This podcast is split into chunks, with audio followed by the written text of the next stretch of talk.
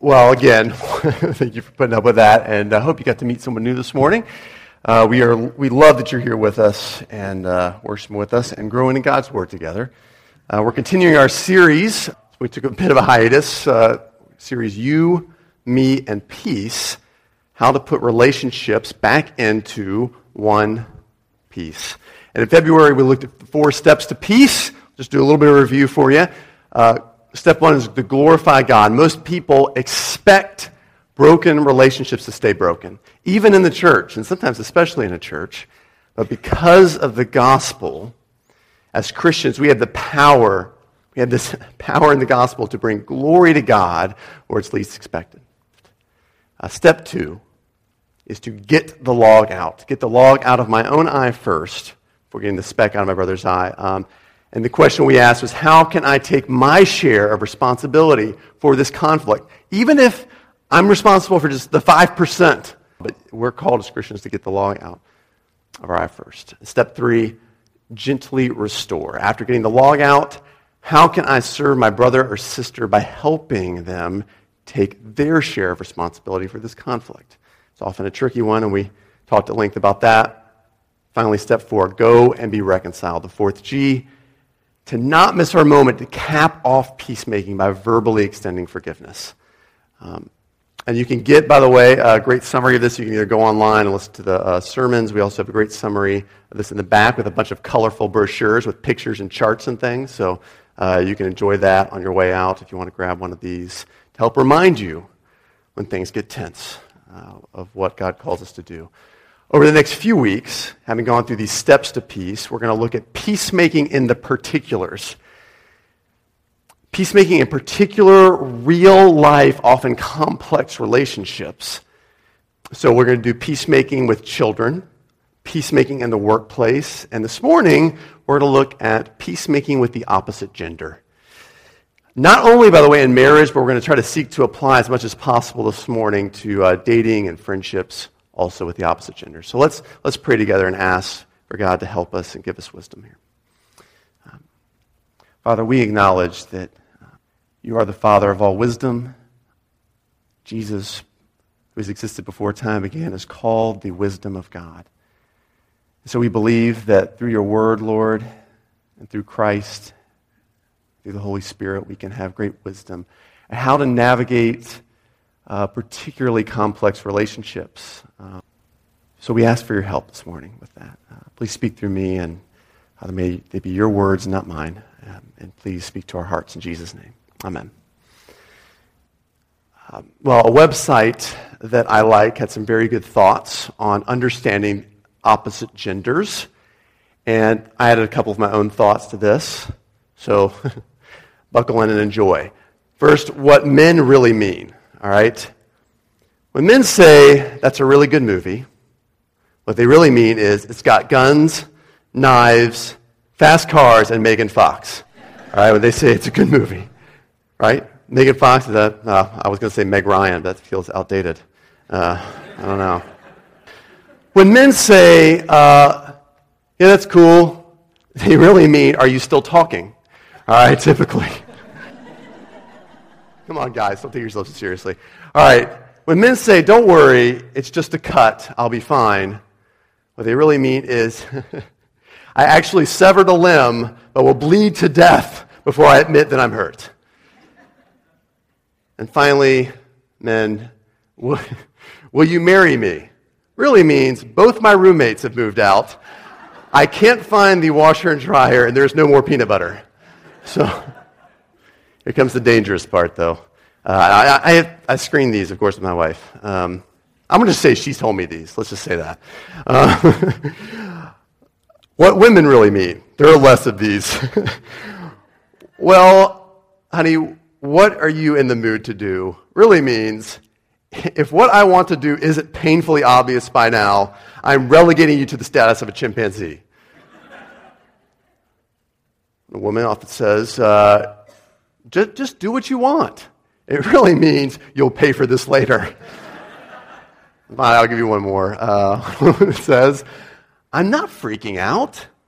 Really means I'm totally freaking out because it's the only way you'll hear me over the Talking Meerkats YouTube video that you're playing over and over again. I'll, i I, need to say, I got to say with all these, uh, the examples you agreed with are ones that I came up with, and the ones you're offended by are from the website. All right, so just disclaimer. But also, look, if, if you're uh, offended, it's likely a, out of a good and right impulse. The impulse being that men and women are very much the same. Very much the same. We are told in Genesis 1 that God created human beings in his own image. Male and female, he created them. Genesis 1:27. The Bible begins its description of human beings by going out of its way to point out both being made in God's image. Woman is created out of a rib of man to show that they are of the same substance.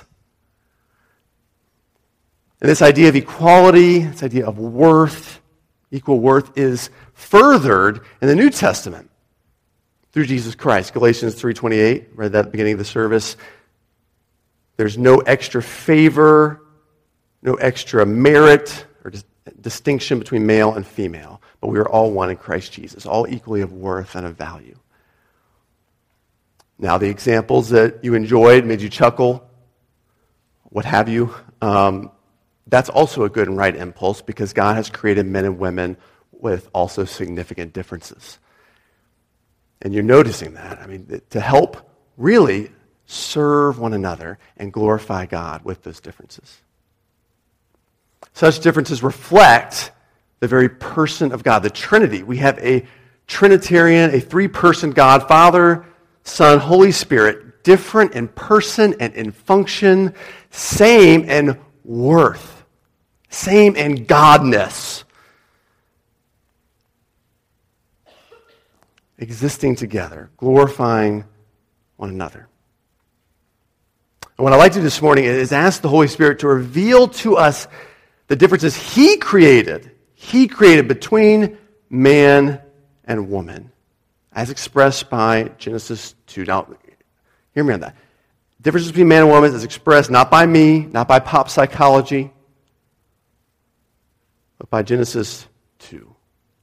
And then I'm going to suggest some practical ways we can appreciate and use these differences to serve one another and glorify God in peacemaking in the midst of conflict. All right, so let's look at this together. Open your Bibles, if you would, to Genesis chapter 2. I don't even need to give you the page number, I don't think. You should hopefully be able to find Genesis 2. it's in the beginning. Genesis literally means in the beginning. So, Genesis 2, look at the very front of the Bible. Um, and we're going to look at verses 4 through 25 together. This is God's Word. These are the generations of the heavens and the earth when they were created. In the day that the Lord God made the earth and the heavens, when no bush of the field was yet in the land, and no small plant of the field had yet sprung up, for the Lord God had not caused it to rain on the land, and there was no man to work the ground. And a mist was going up from the land and was watering the whole face of the ground. Then the Lord God formed the man of the dust from the ground and breathed into his nostrils the breath of life, and the man became a living creature. And the Lord God planted a garden in Eden in the east, and there he put man whom he had formed. And out of the ground the Lord God made to spring up every tree that is pleasant to the sight and good for food. The tree of life was in the midst of the garden, and the tree of the knowledge of good and evil. A river flowed out of Eden to, uh, to water the garden, and there it divided and became four rivers. The name of the first is Pishon. It is the one that flowed around the whole land of Havilah, where there is gold, and the gold of that land is good. Bdellium and onyx stone are there. The name of the second river is Gihon. It is the one that flowed around the whole land of Cush, that would be like Egypt. And the name of the third river is the Tigris, which flowed east of Assyria. And the fourth river is the Euphrates.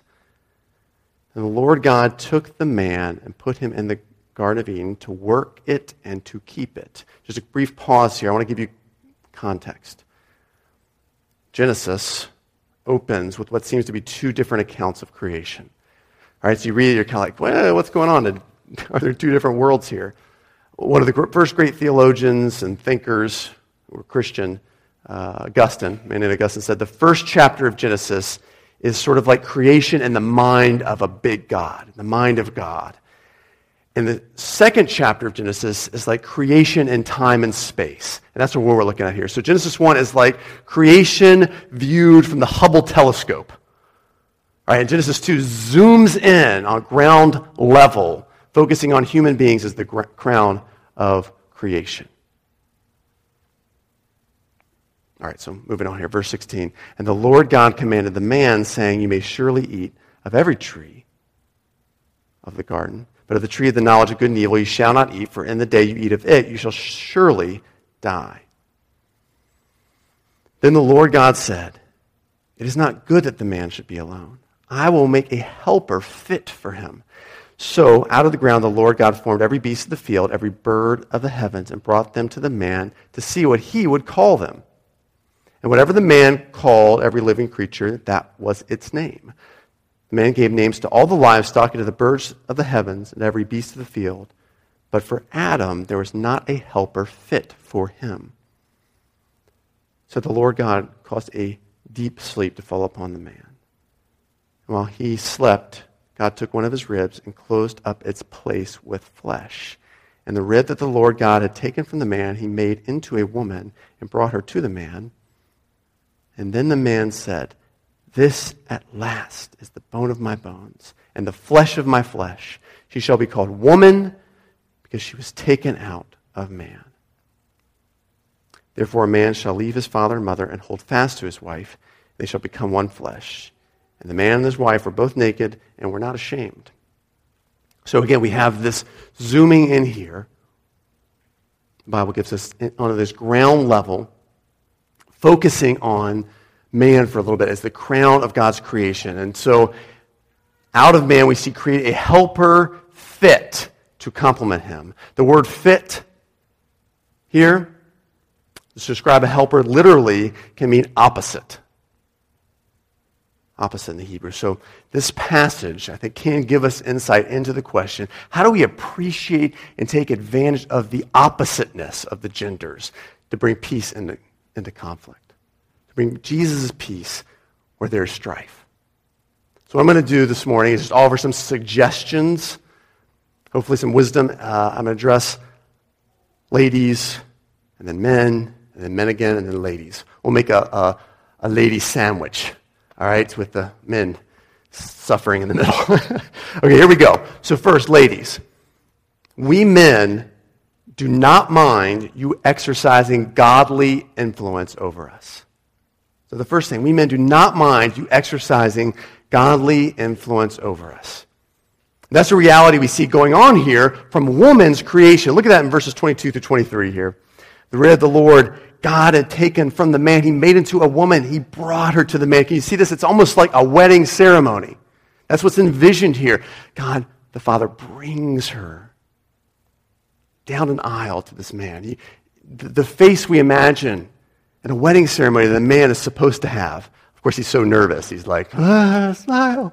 But the joy that we typically feel as men, seeing our bride come down the aisle, that's like a microcosm of what this must have been like without sin in the world yet.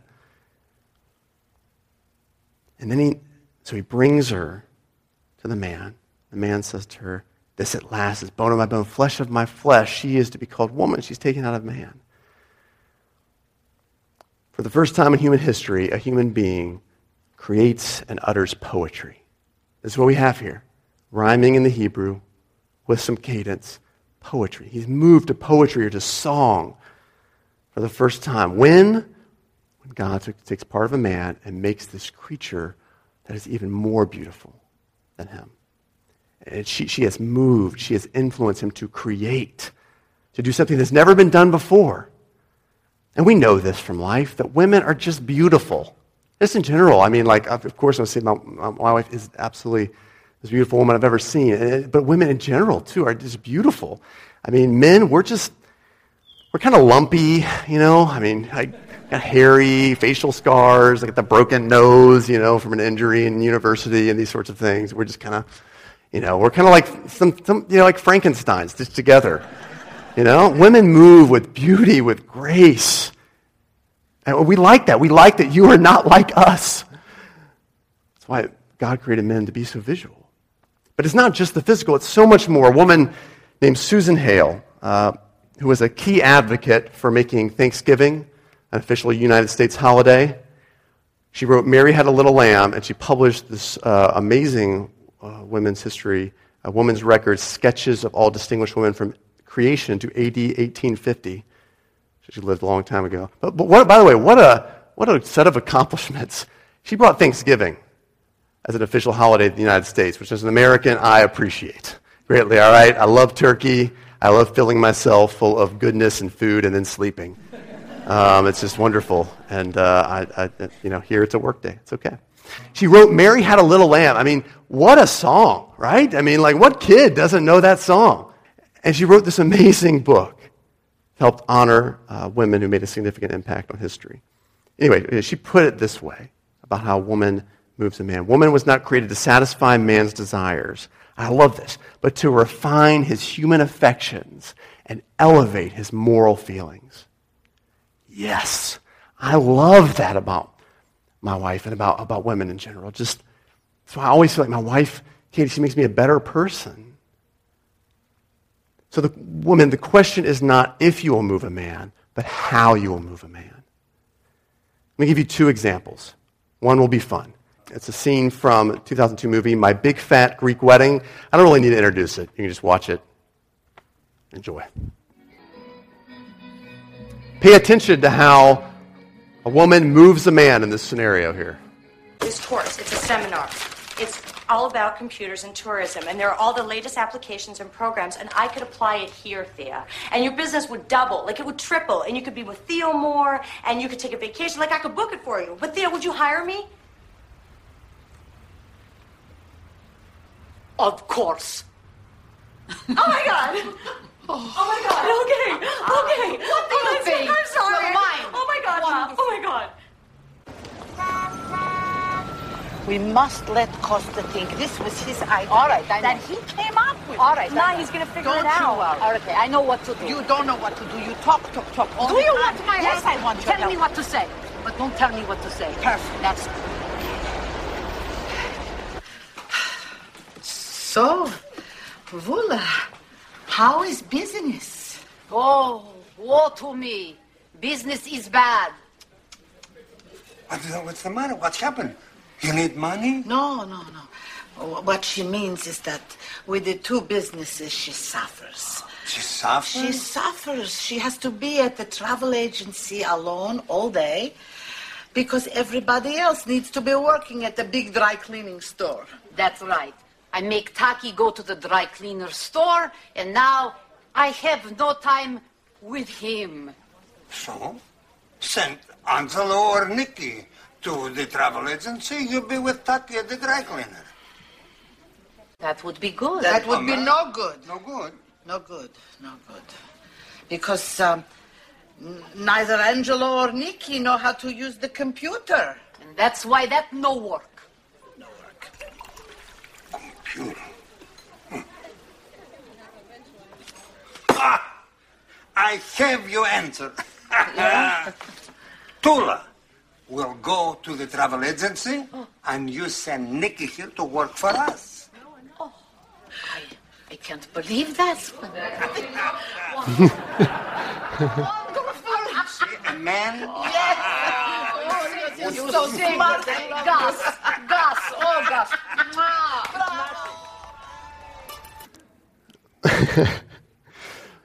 So I want to just immediately make the connection here because that point is painfully obvious. The connecting point between a modern secular movie and an incident in the Bible 3,000 years ago, which I'm going to mention here in a second, is appealing to a man's need for respect, or you might also call it pride, as in this case. Um, and that's a humorous example, but for us men, respect does help. Uh, well, we'll look at a passage real quick. You can look at it with me if you want to turn in your Bibles to 1 Samuel 25. Uh, we're going to just turn over there real quick. Um, but it's going to be up on the screen here as well. I'll set up the context here. Uh, David, who's not yet a king, Jewish history, but he has an army, is traveling along and he's helped this man's uh, servants. He's helped them, he's fed them. He's going to approach this man's house, this man named Nabal. And so he asks, you know, can we come? Can we stay with you? Can we feast with you? Well, when he sends his emissaries to ask this question, Nabal insults his emissaries. I mean, calls them names, says, no way, and sends them back. Well, David is ticked off. And in that culture, the way you settled a fight, a conflict, was you go and you kill the household. So um, that was about to happen, except for Nabal's wife, Abigail, plays the role of peacemaker. Watch what she does here. 1 Samuel 25, starting in verse 23. When Abigail saw David, she hurried and she got down from the donkey and she fell before David on her face and bowed to the ground. She fell at his feet and said, On me alone, my Lord, be the guilt. In other words, blame me. Please let your servant speak in your ears. Hear the words of your servant. Let me, let me talk. Let me explain something. Please listen before you kill everyone. Let not my Lord, this is David, regard this worthless fellow Nabal. For as his name, so is he. Nabal is his name. Nabal means uh, fool. So there you go. That's his name. That, by the way, who would name their kid that? That's another story. But, uh, but I, your servant, did not see the young men of my Lord whom you sent. Now then, my Lord, as the Lord lives, and as your soul lives, because the Lord has restrained you from blood guilt and from saving with your own hand. Now then, let your enemies and those who seek to do evil to my Lord be as Nabal. Now let this present that your servant has brought, she brought him a lot of food uh, 200 loaves, two skins of wine, five sheep, lots of food, brought to my Lord, be given uh, to the young men who follow my Lord. Please forgive the trespass of your servant, for the Lord will certainly make my Lord a sure house because my Lord is fighting the battles of the Lord, and evil shall not be found in you so long as you live. If men rise up to pursue you and to seek your life, the life of my Lord shall be bound on the bundle of the living in the care of the Lord your God. And the lives of your enemies shall sling out as from the hollow of a sling. And when the Lord has done to my Lord according to all the good that he has spoken concerning you and has appointed you prince of Israel, my Lord shall have no cause for grief or pangs of conscience. In other words, you won't feel guilty about killing all these people later for having shed blood without cause or for my Lord taking vengeance himself. And when the Lord has dealt well with my Lord, then remember your servant, remember her. And David said to Abigail, Blessed be the Lord, the God of Israel, who sent you this day to meet me. Blessed be your discretion, and blessed be you, for you have kept me this day from blood guilt from avenging myself with my own hand. Abigail teaches us here, I think, four ways that, ladies, you can help us men be better peacemakers in the midst of conflict. David's about to, to, to kill. And he recognizes, man, you, God has used you to save me from a big mistake. Four ways she does this. One, she offers the gift of food. All right, so that's not really an important way, but I just wanted to point it out because it's there. And I want to, it's a cheap appeal for a good dinner later. So, uh, number two, it's terrible. Affirm, it would help, please, ladies, affirm our moral character or at least our potential, moral potential. Um, she points out, look, David, you're not Nabal. You're above that kind of behavior. It helps us, ladies, for you to affirm that in us. It helps us be better peacemakers helps us rise up to that occasion. Number three, ask us to consider what the other person's experiencing. She asks him to listen, and she makes the point look, I didn't see the young men that you sent. Please understand from my point of view how this is going to affect my life. I didn't see the men. I, I, I didn't have a chance to stop them and say, we don't, we don't support this. Ask us to consider what the other person's experiencing in the midst of conflict. Also, appeal to God's big plans for us and to not let conflict distract us from those plans. See what she does here? She says, Look, God has a great plan for you. You're going to be prince of Israel. God's going to use you, and, and, and He's going to use you mightily. But let Him do so in a way that when you become king, when He fulfills his plan, you won't have any guilt on your conscience. You won't have any reason for sorrow because of the vengeance you took, but you trusted him. Appeal to God's big plans for us as men. That, that's important. It helps us. So, men who aren't married, I want to encourage you find a trustworthy female friend who can help you through a conflict, who can encourage you. Married men, talk about conflict with your wives. Allow them to move you. I can tell you, Katie affects me as a pastor shepherding. She affects me as an elder uh, for help with our elder team and elder decisions. She moves me all the time. As a teacher, I, I changed a number of things in my sermon based on her suggestions today. And finally, she moves me as a man in conflict with a fellow human being. I need that. Now, in these cases, when she encourages me and loves me in this way, I'm not always quick to say, Katie, you are so right. Sometimes I fight it, but she leaves it with me, lets it settle, and by the next day, she's won me over. Nine times out of ten. That's the first thing. That's the longest thing we'll talk about there. Women, we, we want you to exercise godly influence over us. Number two, men, take care to sensitively communicate to your female friend or spouse in the midst of peacemaking.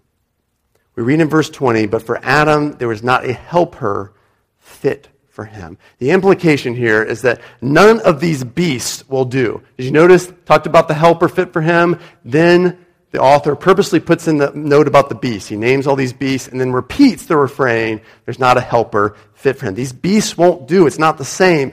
Beasts are insensitive and therefore inhuman. That's why he says in verse 23, isn't that a great phrase? At last, here she is. At last. Here's a thoughtful, sensitive person. The New Testament, the Apostle Peter says this for husbands, directed to husbands, 1 Peter 3 7.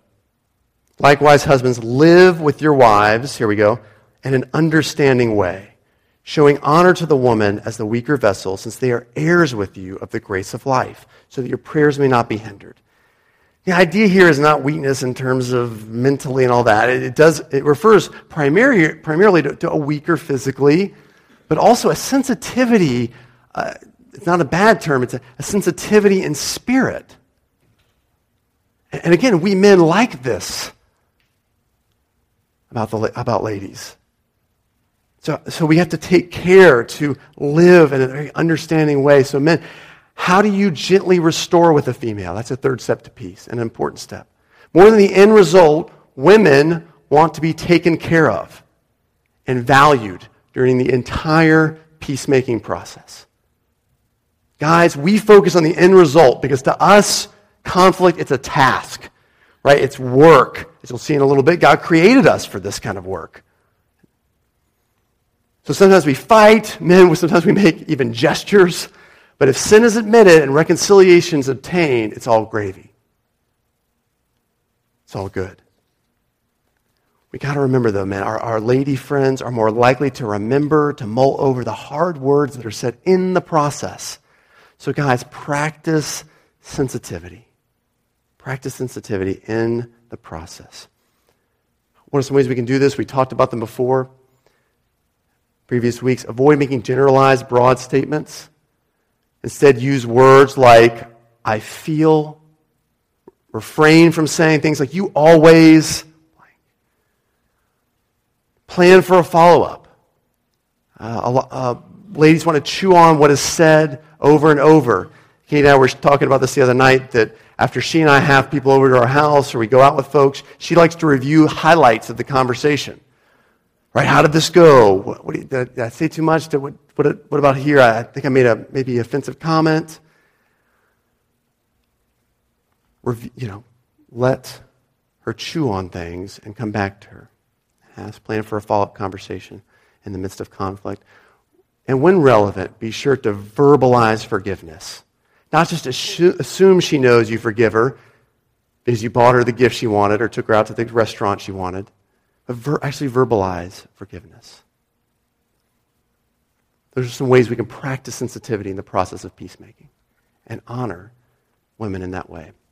Uh, third thing, men, take the initiative with peacemaking whenever possible. Take the initiative with peacemaking whenever possible and work hard at it always.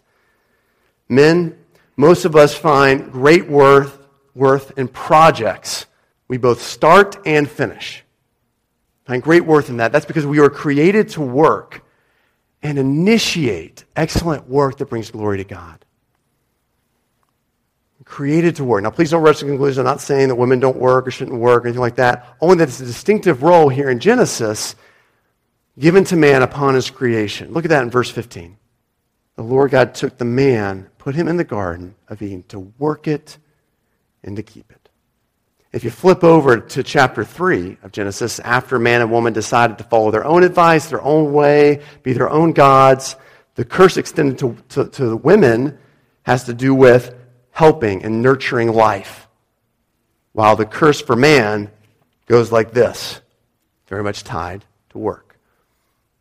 Because you have listened, Adam, to the voice of your wife, have eaten the tree of which I commanded you, you shall not eat. Cursed is the ground. Remember the ground he's supposed to work. Cursed is the ground because of you. In pain you shall eat of it all the days of your life. Thorns and thistles it shall bring forth for you, and you shall eat the plants of the field. So when you get frustrated at work, why does that happen? Because of Genesis 3. God said it would. We, we, men very much find a lot of their identity in work. We're created that way. One of the tragic results of the fall is that we'll find frustration with work. In his excellent and very readable work on um, gender differences, a book called Gender Questions, John Benton recalls an experiment featured on uh, the BBC, BBC Horizon TV program he once saw he mentioned how psychologists were told, uh, or excuse me, told children they were going to have a test. Unbeknownst to the children, the test was done in the waiting room while the children were waiting for the examination. Left in the room were toy bricks. Toy bricks. The psychologist noted a very distinct difference with how the children spent their waiting time. The boys talked together particularly about the task. What are we going to do about these bricks? right? Like, how are we going to how are we going to build them? Let's build them this way. Let's build them this way. Let's make a tower, and then we'll crush it down, right? And uh, if you have children, you're used to this. I have two boys. The girls were quite different in their approach. Their conversation was more about each other. They got to the task, but it took a little more time. And even when they did, the talk centered around, like, how many dollies do you have at home? Like, what's your room like? What do you like to play with? which is true to a sensitive helper. They wanted to get to know each other. Men like to just get to the task, to work. So we're created to work. We're also created to take initiative, man. And we see this here as well in three ways. One, man was made first. Not better, not better, just first. The New Testament authors find this fact important enough to use it, use it on occasions like 1 Timothy 2.13. It's an important thing that man was made first. Number two, Adam takes the initiative to both name the animals and his wife. Third thing is it's the man, notice, who is called to leave, to take initiative to leave his father and mother and cleave unto his wife. It's not, by the way, that the father and, and uh, you know the, the mother and father-in-law are there too. Like they come along. Like I've heard people use that before. Oh yeah, the man leaves his family and the mother-in-law, the father-in-law, come along. no, that's not it. The idea here is the expectation is the woman will respond likewise after he has taken the initiative to lead. So men, Jesus himself says, Blessed are the peacemakers, for they shall be called sons of God. This is a worthy work, men, that requires your initiative.